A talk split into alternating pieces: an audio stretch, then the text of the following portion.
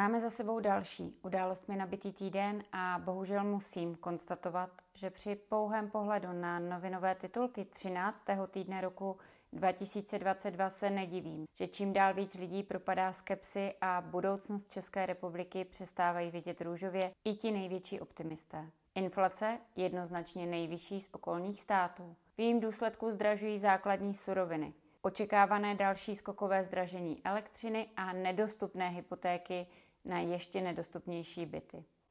Že to zní jako nějaká postapokalyptická alternativní realita? Bohužel. Vítejte v České republice v roce 2022. Nejsmutnější na celé věci je ale reakce Fialovy vlády, která se na zdražování úplně všeho rozhodla reagovat s dvojnásobením ceny jízdného pro studenty a důchodce. Jedná se o ukázkový příklad toho, proč je přídomek asociální pro stávající vládu tak trefný. Místo posvícení si na daňové úniky v podání nejbohatších nebo zavedení progresivní daně považuje Petr Fiala a spol za nejjednodušší znovu sáhnout na peníze mladým lidem a důchodcům. Aby pro mladé byly hypotéky ještě nedostupnější a seniori se strachovali, zda jim po zaplacení energií ještě zbydou prostředky na jídlo. Jako by si vláda neuvědomovala, že studenti ani důchodci na rozdíl od hnutí stan nedisponují žádnými záhadnými kyperskými sponzory. A tak je pro vládu možná obtížné si představit, že svým krokem ještě víc komplikuje život téměř třetině populace. Ale co? Občanům se dá přeci dál nalhávat, že s inflací nejde nic dělat a vláda ji neovlivní. A kdyby si náhodou někdo dovolil napsat pravdu o tom, že jsme na tom ve všech ukazatelích hůře než naši sousedi, máme po ruce přeci nový úřad cenzora.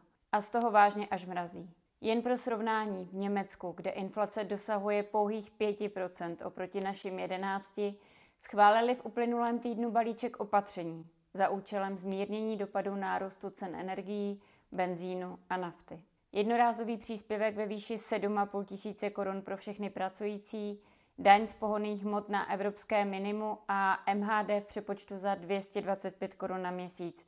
Na to všechno se mohou Němci těšit v boji s inflací. U nás?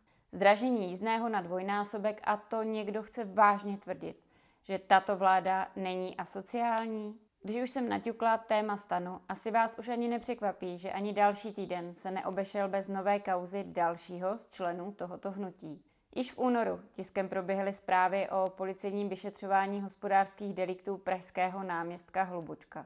Ten dle nových zjištění vlastní například byt v hodnotě 10 milionů korun ve Španělsku, majetkové přiznání přitom ale odmítá zveřejnit s tím, že nemá čas se dotazům od novinářů věnovat. Když se k celé věci přidá ještě hlubočková vazba na lidi z bezprostředního okolí Radovana Krejčíře, jeho mlžení by snad i dávalo smysl, kdyby ovšem nešlo o křišťálově čistý stan. A co na to největší čeští bojovníci za transparentnost a koaliční partneři stanu Piráti? Dle očekávání mlčí. Ono hodně hladových krků ve straně přeci jen dokáže udělat s dodržováním vlastních morálních zásad divy.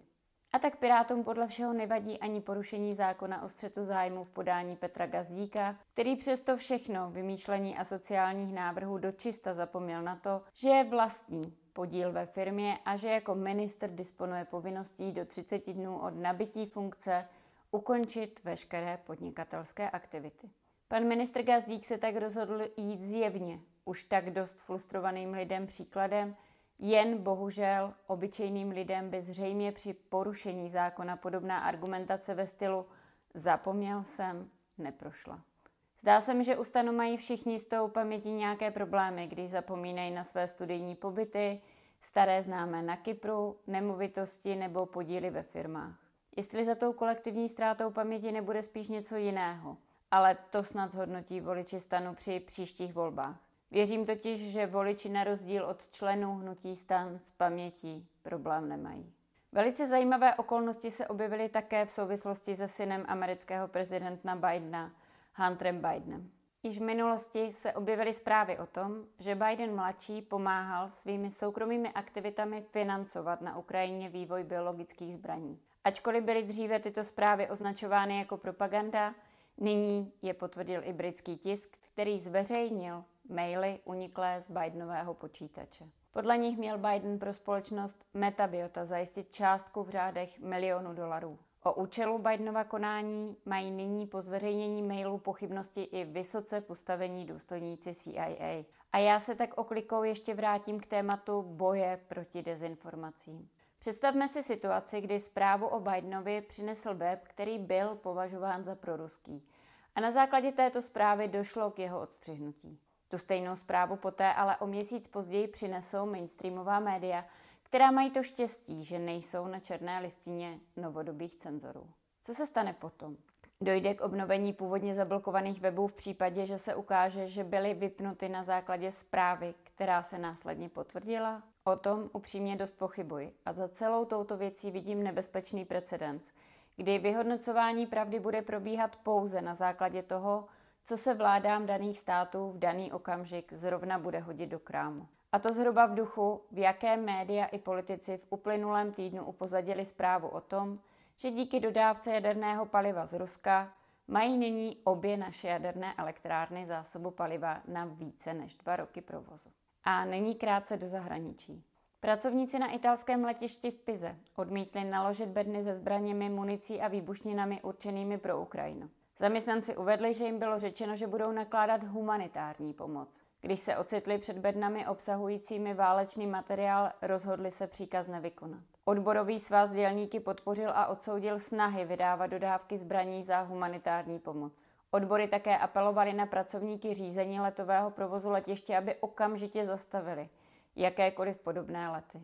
A vyzvali pracovníky, aby i nadále odmítali nakládat zbraně a výbušniny, které rozmíchávají válečnou spirálu. Podobně také železničáři v Řecku odmítají přepravit obrněná vozidla Spojených států a NATO k hranicím Ukrajiny. I v tomto případě se za pracující postavili místní odbory.